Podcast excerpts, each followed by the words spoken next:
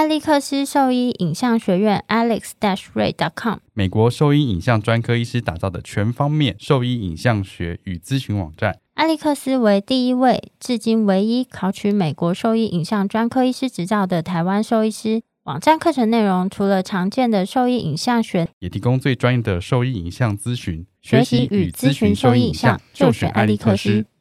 狗狗猫猫防护跳蚤壁虱新选择，李兰林藻虱 Seresto 对付跳蚤壁虱长达八个月的保护。全新科技的项圈，专利且创新的活性缓释机制，让保护力长达八个月。不怕水也没有异味，狗狗猫猫都可以使用，方便、安全、有效、亲密。我也用李兰林藻虱。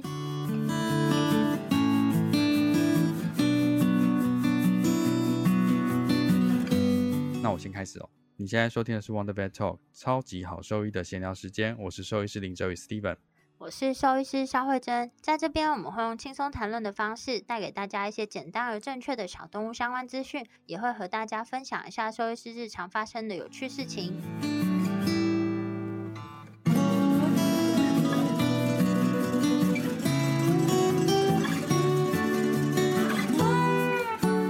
好，今天的开始我们先来谢谢一下我们几个听众。第一个是给我们五星好评的郭阿鲁，他说听两位医师的节目很久，两位感情很好，让节目轻松又活泼，觉得节目越来越多元丰富精彩，脸书图文也很吸引人，是饲主的福音。对吧？图文对吧？他是说包含以前的吧，你看看这是应该是包含以前的，因为他关注很久了。没有，我觉得应该要请郭阿鲁上来评评理，私讯或是公开的。哎、欸，以前那个配色屁咧，还有那个你现在的那个每一个图也不是一样的啊，你每一次都是不一样的。不是啊，但你以前的配色这么强烈，野兽派啊。我不喜欢，太强烈了。那也是一个派别啊，太粗犷了，我不行。让大家一下、啊、不行不行，一下就有印象。你的那个都太淡了，真的挥之不去。对，那太淡了、啊，全部都刷淡。我就喜欢这样淡淡的啊，没有，我觉得这个颜色色彩太强烈，我看的眼睛有点不舒服。我就喜欢颜色淡一点嘛。我喜欢它颜色丰富一点。你有时候就是全部都太淡了。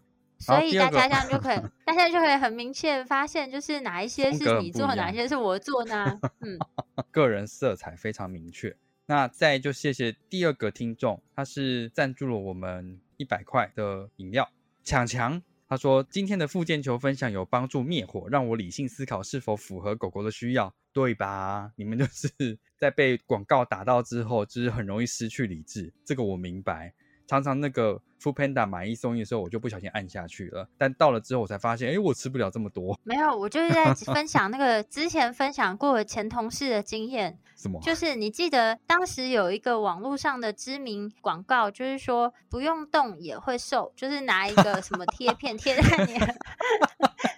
我就不讲是谁了，之前是有讲过，我就不多说了。哦、然后呢，他们不知道是谁，结果没有。之前我就讲过是谁，只是现在不好意思再讲。哦、反正就是呢，他就说这个可以贴在他的腹肌上面，也不是腹肌，就腹部，因为还没有肌肉，肌肉还被盖在那个，他只要躺在那边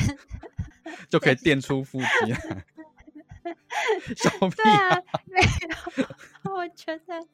怎么这么精明的人怎么会买这个东西？真的，一直在看 paper 的人居然买这个东西，我不知道他有没有用过。不是，我真我真的就是想到就觉得很好笑。我现在就是所以网络购网络购物的时候，就是千万不能被旁边配的图以及文给冲昏头，一定要理性思考，做做功课。我们只是帮大家再想一想而已。对，我没有，我下一次我要问他那个东西还在不在，他没用过。我想他可能丢了。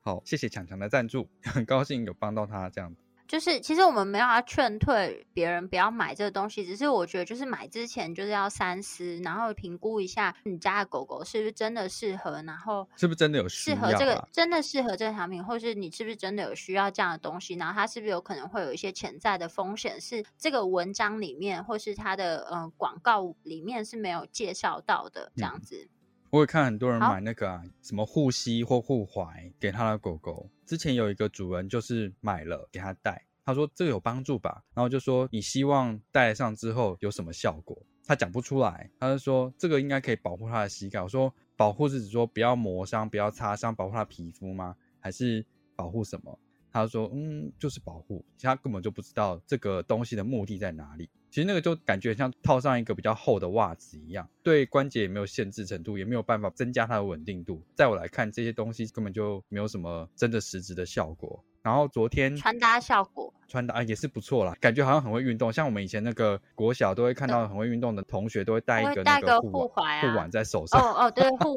环我想护环护环护环对，带一个护环在手上，会出很多颜色的，对，然后可能只是用来擦汗而已，那个擦汗是真的蛮方便的，对，就是擦汗，但它有目的性嘛，所以它是用来擦汗，这样就可以了，不是说会增加你的腕力之类的，就是你要合乎目的性去使用这个东西，你要知道你戴这个是要干嘛，这样才不会买来当装饰。但是如果你的目的性就是买来当装饰品的话，那当然是 OK 啊，也是可以啦，或是穿搭的那个配件，那你就不要想说它有什么功能性啦。那我今天有一个病人啊，因为那狗狗有一些神经性的问题，所以走路会有一点 Ataxia， 就会有一点像喝醉这样，有点交叉，有时候会有点交叉，对，步态不是很稳定。然后他的隔壁邻居就很好心，就说啊，你这个啊要训练肌肉啊，你要给他戴护踝啊，这样走路才会有力啊之类的。然后就一直念他，一直念他，然后甚至到这个礼拜就直接买了一双护踝送给他的狗狗，说你一定要让他戴啊，这个对他好啊，干嘛的？主人其实很困扰，他今天就来问我说这个有用吗？然后我一看那个，就是第一个是这东西分 size， 它 size 就不对，然后大家贴合度也很差，戴上去之后这狗更不会走路，所以我说你就跟他说医生说不适合，不要戴这个。然后他的问题不是肌耐力的问题，他是神经性的问题，那我们已经有在帮他做处理了，就是谢谢他的关心，这样就好了。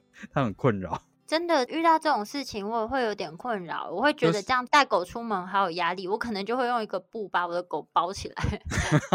对啊，其实就是过度、就是、出去的时候就要夹带出去，就是好人，可是就是过度关心这样子。我有一阵子就是这样子带我狗出门，因为我就是有一些其他关注、嗯、然后但是因为我就用一个布把它包起来。你这样才会引关注吧，就是如果以前就是没有人在戴口罩的时候，你就戴一个大口罩，然后又戴太阳眼镜出去，大家其实才会特别注意这个人是不是刻意要把自己隐藏起来，掩耳盗铃啊。然后就我男朋友就远远看到我那边包住那只狗，他就说已经看到两个小脚露出来了，不然包什么意思、啊、你看起来很像要把别人的狗偷走一样啊。这种问题就是有时候很感谢别人的好心，但真的会有一点点压力。可是这种通常出去尬聊都是那种妈妈级的人物会这样子。哎呦，你刚好前走得好前面，你居然会讲尬聊。尬聊是什么意思？尴尬的聊天。对啊，妈妈级很会这样尬聊。我觉得你好厉害哦，这个是我最近才学会的。最近？为什么？这不是很久了吗？我最近才知道这个。哦，好、嗯，你的名词解释得很好。没有，就是你就带狗狗出去散步的时候就很容易被问到。我有点想问问大家，就是说如果你遇到，假设你的狗啦就是有一点问题，假设它今天刚动完手术好了，但是它现在开始需要出外散步，但你出外散步一定会引起一些人的侧目，就哎，它的狗怎么脚毛剃掉了，然后还包扎着，居然又带它出来走路，这么不人道，这样子会不会有人这样过度关心的情况出现？然后大家如果遇到这样子的话，通常会怎么样去应对它？如果是你嘞，你今天就带你的狗出去，然后耳血肿，你把它包起来，哇，好可怜呐、啊！耳朵被包起来，怎么了？是割到吗？之类的？没有、欸，我看到的大部分都不是这样讲，他们说啊，好可爱哦、喔，它是撞到头吗？因为它就是包得很像一个安全帽啊。哦、然后他们就会说啊，有的是说好可爱，我说啊，好可怜哦、喔，它是头受伤吗？我去买面，那你会跟他解释吗？还是你在解释的时候他就飘走，他只是想要赞叹一下而已？没有，他们就是其实我觉得我遇到的人都还蛮友善，他们就只是说啊好可怜，然后有的去买面摊，他们就会说那那个狗狗要不要吃一点肉这样子，然后就说你就是这样子多骗到好几块肉是吗？你说是我的狗关我屁事哦。给他一些，然后你的鸭肉面里面就多很多鸭肉这样子。没有好不好，大部分遇到都是这样，然后有的会说那可以借我拍个照吗这样子，就说虐狗。没有没有遇到这种，不过因为我那时候的确把他头包了好一阵子。没有，有的是那种狗狗可能后脚现在不便于行，然后出去是用轮椅的那种，更容易遇到人搭话，然后就会说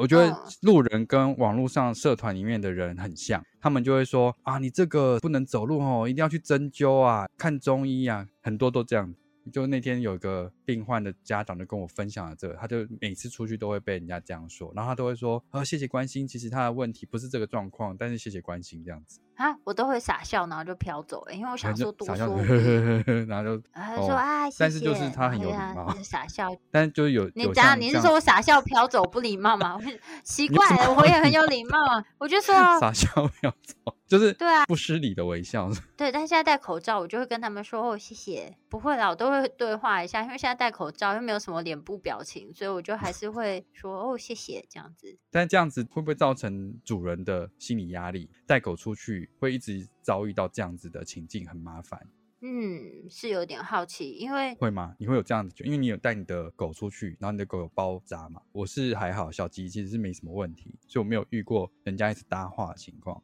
可是因为我其实出去的时间大部分都是很晚，因为我怕热，然后所以大部分没有就是十一二点啊，然后只有很少数就是刚从医院包扎带回来的时候，那才是人比较多的时候。这样子，但是因为我都把狗就是背在后面的背包，让它头露出来，所以后面的人就算有讲话，我就会一直走。通常不会有人把你拦下来跟你讲这件事，如果你一直在走动的时候，所以我觉得是还好。通常都是狗狗可能在去遛狗的时候比较会，对对，遛狗才会。对，但是我因为遛狗时间人很少啊，所以我觉得好像还好。嗯，所以这其实很难避免，所以你只要露出不失礼的微笑就可以了，说谢谢这样子。对对对。好，再讲一个有在我们网站上留言给我们的听众，讲一下那个留言内容。他说：医师你们好，最近才跟上这个优质的广播，想问一下，对于有行为问题或心理问题的动物，芳疗是否能够当成治疗的媒介呢？之前看过好几个国外的影片，都是利用芳疗来稳定动物的情绪或是矫正行为，不过我不确定旁边的操作人的背景为何，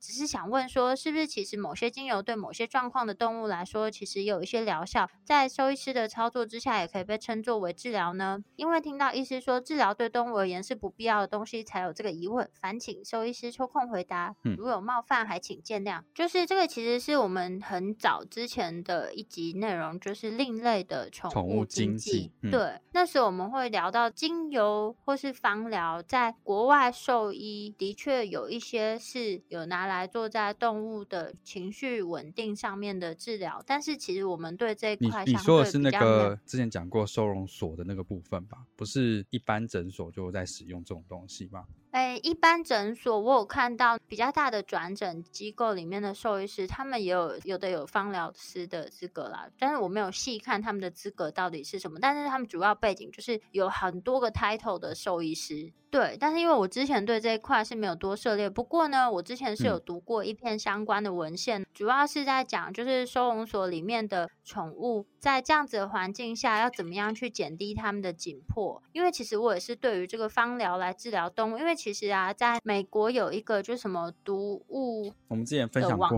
网站，对，然后里面呢其实就有提到非常多种精油对动物来讲其实都是有毒的。那我们之所以会特别强调不要用人的思考方式直接将这些精油使用在动物身上的目的性，是因为其实很多呢他们可能就标榜说他们是天然精油，纯天然的精油，无毒的精油。对，但是那是对人类而言，其实很多对动物来讲，啊，就算是天然的东西他们还是有毒，就像很多植物他们也是天然的，但他它就是有毒啊，就像纯天然的可可碱之类的。所以在不确定每一个精油成分的安全性的情况下，直接用人的思考方式把这些精油使用在动物身上其实是有风险的。那这是第一个层面嘛。目前呢，所以针对这个东西呢，我有稍微去查了一下相关的文献，然后我就查到了一篇之前的那个节目内容也分享过，它是一个在收容所里面针对紧迫动物物呢，如何去降低他们紧迫，然后让他们放松情绪的一种方式，有什么样的方式？最后就佐证了哦，可以用比如说一些音乐啊，然后或是环境中放一些薰衣草精油去降低他们这个紧迫不安的情绪。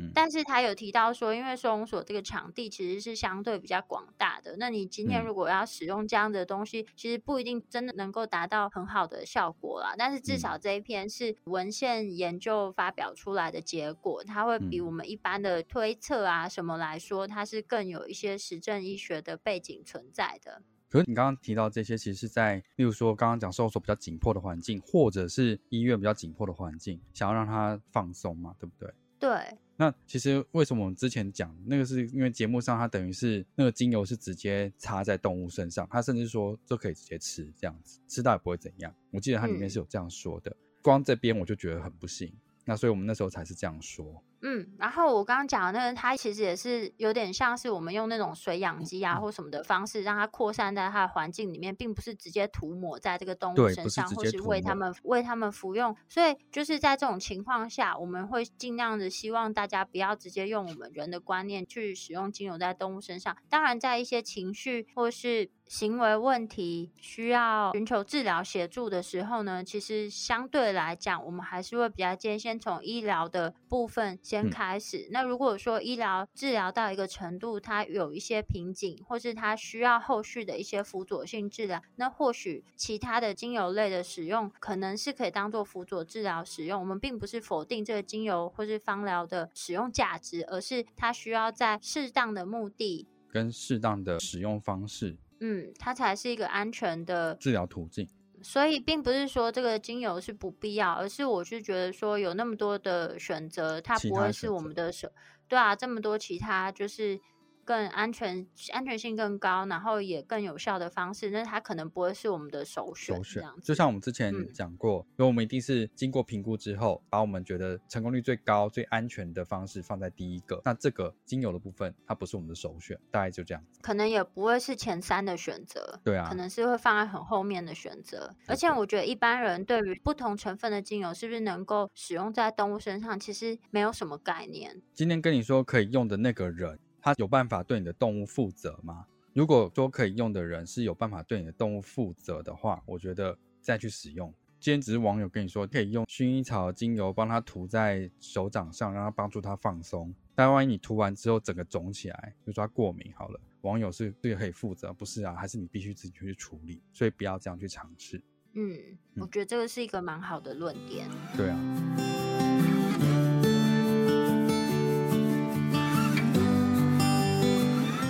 我是兽医师刘乃杰，您现在收听的是 Wondervet Talk 超级好兽医的闲聊时间，最专业的小动物知识 Podcast 频道。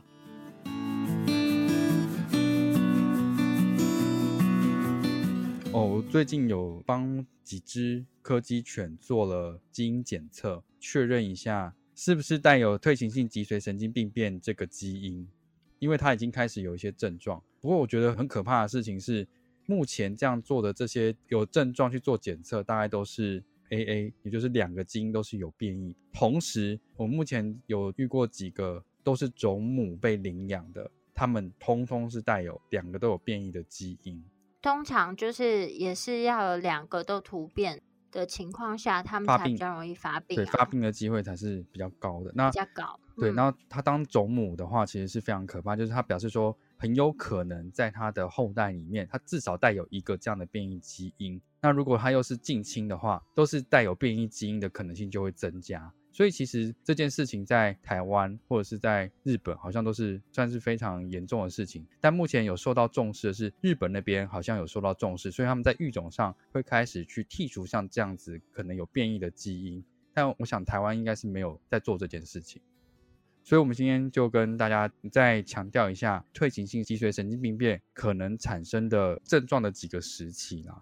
这个分期的话主要是用它的临床症状来去做分期，所以它可以大致上分成四个时期。第一个时期的时间其实是刚开始出现症状的时候，这个症状的话是比较偏向上位运动神经元的一些神经症状，有可能是在发生症状的六个月到十二个月之间可能产生的临床症状。那主要可以看到的是后脚，可能从一只脚开始或者是两边一起开始都有可能，它会开始有一些无力或者是有轻微拖行的情况出现。这个是在初期我们可能可以看到说，哎，我和狗狗走路好像有点有趣，它可能会拖行，然后脚好像很懒惰这样子，然后走路可能会稍微慢一些，这个其实就有可能是非常非常前期的症状。所以通常我会提醒主人说，如果你觉得狗狗走路跟之前比较起来有一些些不太一样的时候，可以去检查一下狗狗的指甲的脚背，如果它先前都没有任何脚背磨损的记录的话，开始有指甲背侧缘的地方开始有磨损的情形，其实要特别注意是不是有初期的临床症状出现，这是第一个时期，其实通常是比较困难发现的时间。第二个时期的话，它的症状就更明显了，因为在这个时间点它不是说只有走路会有稍微拖行或者是走路看起来会有点晃动的情形，它是变成说后脚有可能不太能够自主活动了。这个是一样有可能是在开始发生症状的六个月到十二月可能就会到这个阶段。随着时间的进展的话，它的慢慢的，因为它的就相对后肢负重其实是下降的，所以他们后肢的肌肉可能会发现到有比较明显的萎缩的情形，就会慢慢的有些萎缩。然后因为柯基犬除了有这个疾病之外，他们在台湾有一些比较容易有髋关节发育不全的问题，但是大部分他们因为有很强壮的肌肉，所以在前期其实不太会有关节松弛度的问题产生，但通常到这个阶段有时候你会发现他走路的时候除了走路没有什么力气或者是拖行的情况，另一个就是你会发现他关节会有咔咔的声音，那就表示说他其实关节是松动，那是因为他肌肉萎缩了，肌肉萎缩了、嗯、对，他肌肉已经萎缩掉，已经没有办法用强壮的肌肉去稳定他原本就可能有松弛的关节，那这也是其中一个可能发生的症状。那第二时期比较晚期的时间，可能就可以看到说他的后脚已经完全没有办法自主活动之外，再就是有可能他的背部的肌群没办法用力，再就尾巴有可能不会动，这是第二个时期、就是、嗯，然后也有可能会看到一些粪尿失禁的情况，对对，没有办法排得很干净或者是没办法控制，对，比较常看到就是说他，你还是可以让他自己尿尿，但是你会觉得他尿完之后什么好像就是后面尿还是一直滴滴滴滴滴，就是会有一些残尿在那边，或是说他还没有走到他平常尿尿的位置、嗯、可能就尿出来，或是他除了常尿的位置以外周边都可以看到他滴出来的尿液，那这就有可能表示说他控制排尿的功能其实是有比较明显的下降，这是第二个时期。第三个时期的话，通常啦，通常我们在做完诊断的时间应该是在前面 stage one 到 stage two 中间的时间是我们比较常完成诊断的时间，然后所以说你可能已经知道还有这问题了，所以在 stage two 的时间我们就会开始做一些比较积极的运动治疗或者是复健治疗，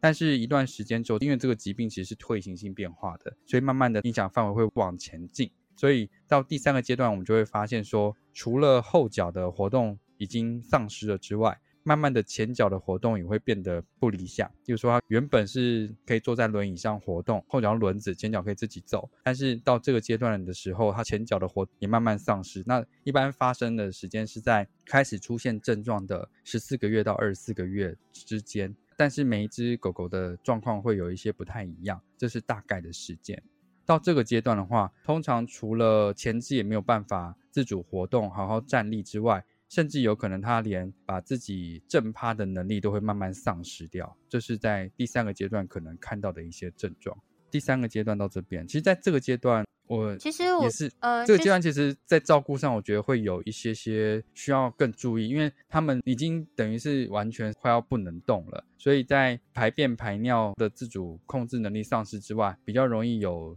褥疮压疮尿灼伤，在这个阶段其实特别容易出现，所以照顾上要特别费心跟仔细。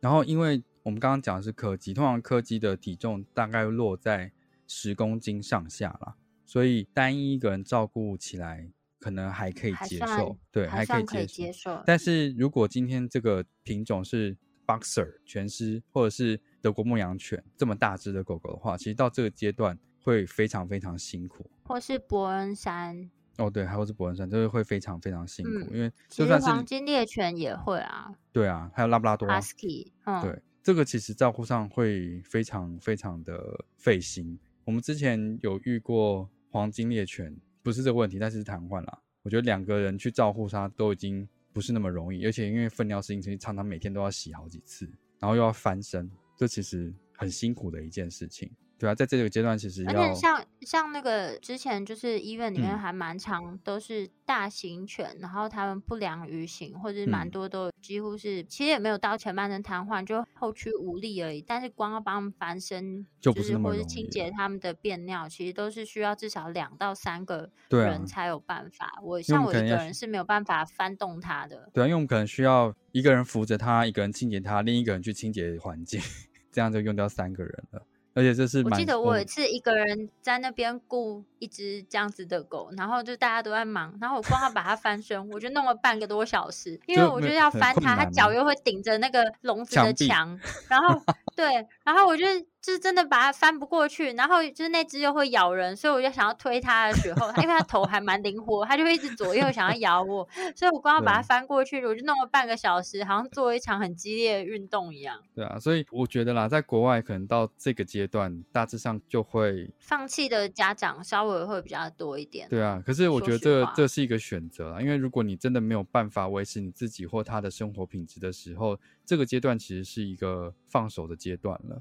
然后如果说照顾得宜，吃喝都还 OK 的话，可能就会进展到第四个阶段。第四个阶段的话，当然前后肢它都已经是没有办法自主活动之外，开始它的影响范围会到前面的颈部的神经，然后或者甚至到脑部的神经了。这个时候就会影响到的部分就是呼吸肌的正常运作，有可能你就会看到开始有腹式呼吸的情况出现，甚至这时间它吞咽或是舌头的控制都出现异常，在吃喝的情形都会容易发生吸入性肺炎的这个问题，并发症就会变得非常多、嗯、在这个情况下其实就很容易因为并发症离开，这是第四个阶段。所以说其实真的蛮少会看撑到第四个阶段的动物、欸、我觉得相对在亚洲或者是在台湾比较容易一点、啊、因为我之前其实有在爱物的时候遇过有一只、嗯、虽然它被诊断是这个，但他中间其实就没有在做其他积极治疗了，他选择就照护他，但是他没有做其他治疗，大概一年的时间，就那柯基大概一年的时间是到脖子都不能动，最后应该就是呼吸抑制离开了，到第四个阶段。嗯，我觉得相对台湾的家长比较容易可以到这个阶段，因为相对比起欧美国家，台湾的宠物的医疗费还是比较低啊，因为国外动辄好几十万上百万的，其实并不是一个很低的负担、哦、然后再来就是他们能够就诊的医院可能都是有一点距离的、嗯、就并不是每个人都住在离医院，因为台湾双北地区其实动物医院的那个密集度还蛮高的啊，然后就算稍微比较远一点的，大家计程车或是开车，其实大概二十分钟半小时内都一定会有医院可以帮忙，这已经是有点远的，近的话可能十分钟车程内一定都会有一些医院可以协助这样子、嗯嗯、所以我觉得就是医疗费用还有远近都会有点落差。嗯，你说没有，我在想说这个疾病这样子，你已经知道它会慢慢走向死亡这件事情，让你有比较多时间去做心理准备，这样子是比较好的吗？还是你觉得它是一个比较快速的进程，会是一个比较能够接受的状态？我觉得如果跟肿瘤的病患比起来的话，当然是这个比较好啊，因为我觉得你大概可以知道它的发展性、哦、呃，第一个是对它不会有明显的疼痛，然后你大概可以预测说接下来我们会面对到的是什么样的事情。可是如果是癌症或是肿瘤的病患、嗯、他这个礼拜跟下个礼拜可能都会有非常大的落差，然后就是对啊，那种我觉得不管是在医生针对治疗上面啊，或是家长对于这个疾病的就心理建设上面，可能都还没有办法跟着疾病同步往前啦。所以其实我觉得癌症病患 相, 相对来讲是更困难一点点的、嗯、可我觉得就算是这样，面对这个疾病还是要蛮坚强的，而且会有点煎熬的感觉吗？就你看着他一天天，当然会啊，你就从看着他一天天原本会让冲来冲去，然后后面变得这么辛苦，需要你很多帮助，我觉得心理上一定是很难承受的啊。然后这边其实还是要再讲一点，就是说目前为止现在呢是没有任何的针对这个退行性的脊髓神经病变是没有任何有效的治疗方式。刚刚所提到的复健啊，或是这些运动治疗，主要是为了维持它的、呃、四肢的活动性，还有尽可能维持它肌肉的强度这样子、嗯、就是目前的就我们的认知或者是有研究报告的话，积极的运动跟复健治疗甚至是雷射治疗是可以帮助延缓它的进展，但是它最后还是会走完病程，它不可能阻止这件事情的继续发生、啊、对，因为现在没有任何方式可以阻止这件事情、嗯、它也不可能治好它，对对对对，它也不可能治好它，所以我觉得都要有这个心理建设、嗯、就是说它不可能治好，那我们在中间怎么样能够帮助它，然后维持最好的生活品质，这是还蛮重要的、嗯，主要是还是要讲一下，有听过一些其他的治疗方式啊，比如说干细胞的治疗啊，或是高压氧，目前我们是没有看到相关的研究是能够有效的阻止这个疾病的进展。那有时候除了是被诊断，然后就你也同时看到动物是一天天变差，其实心里会还蛮绝望的。在这种绝望的情况下，其实很容易去尝试一些没有过多科学证据的一些治疗方式。我觉得像干细胞这件事情，因为我看到之前在做的治疗啊，它是麻醉之后把干细胞打到它的脊髓腔内，嗯，这件事情不是没有风险的。第一个要麻醉嘛，第二个是必须要把这东西打到中枢去，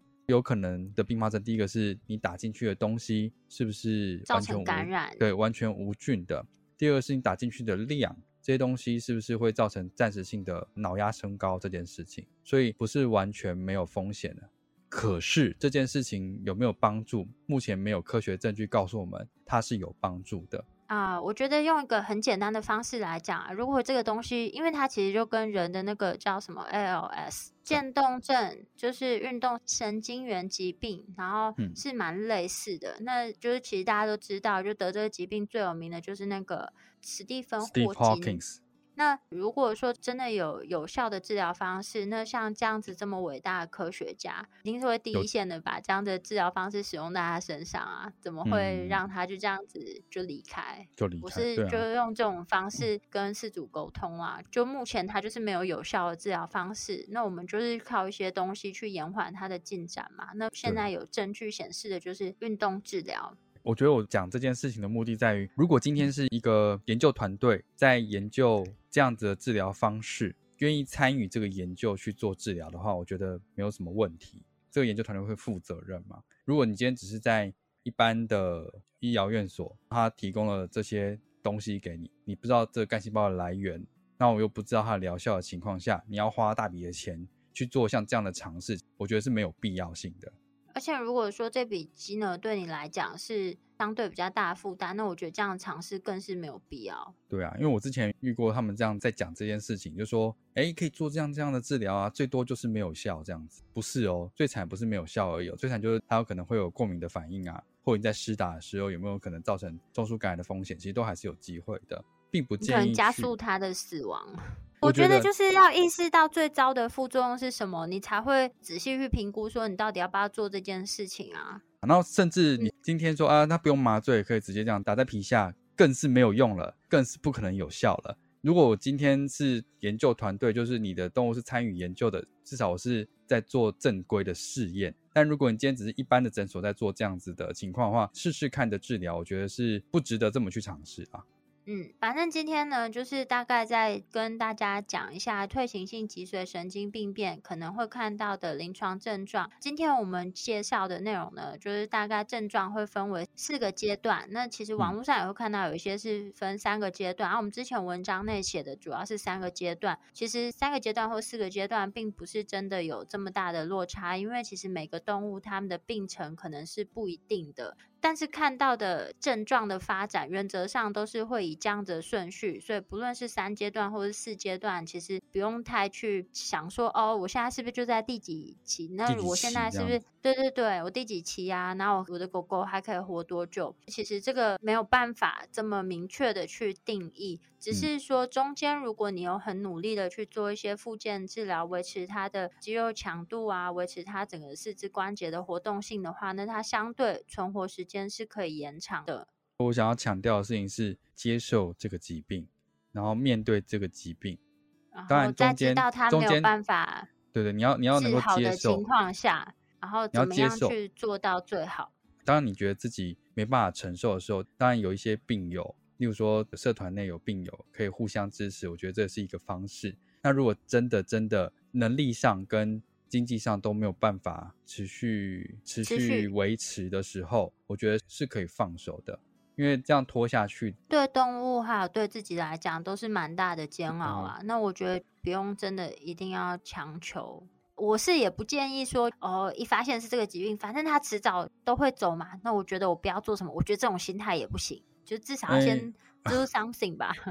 我, 我觉得你知道经济状况不好的时候也是有经济状况，对对对对啊，都是可以去做的，然后看怎么样可以给你一些协助，但是不是说知道就放弃。对对对，就像并不是得癌症就要放弃啊，你先试看有什么可以做的吗？我觉得可以跟你信任的兽医师多方讨论，看什么方式目前对于狗狗跟对你自己来说是最好的选择，这样子没有什么选择是适合所有的人的。对啊，因为我们我觉得有时候我们在远端没有办法真的对于所有的病患都有实质上的帮助，所以只能提供一些资讯给你，那最能直接接触他的是你信任的那个兽医师，所以可以跟他讨论寻求一些协助，我觉得这个算是蛮好的一个选择。好哦，我们的网址是 double u double u double u 点 wondervet 点 com 点 t w， 那在网站里面呢就可以搜寻到有一篇文章叫什么狗狗也有渐冻症，那里面就针对这个退行性脊髓神经病变做了一个简单的介绍，然后另外呢就是还有一篇文章关于退行性脊髓神经病变新的一些可以尝试的治疗方式，雷射治疗，好，那篇的话是发布在我们的脸书的页面，所以其实只要搜寻这个狗狗也有渐冻症，然后 wondervet 或是退行性脊髓神经病变，然后 wondervet 其实都可以找到这两篇文章的相关内容。那如果说还有其他的问题想要询问我们，那都可以到我们的网站或是我们的 Facebook 或是寄 email 给我们都可以哦。好，我们就是不会立刻回啦，但是就是我们看到的话就会尽可能回复给你们，然后谢谢大家提供的问题、嗯、然后也希望这些有回答到你们想要知道的东西。那今天的内容就分享到这边，这样啦，拜拜。好哦，拜拜。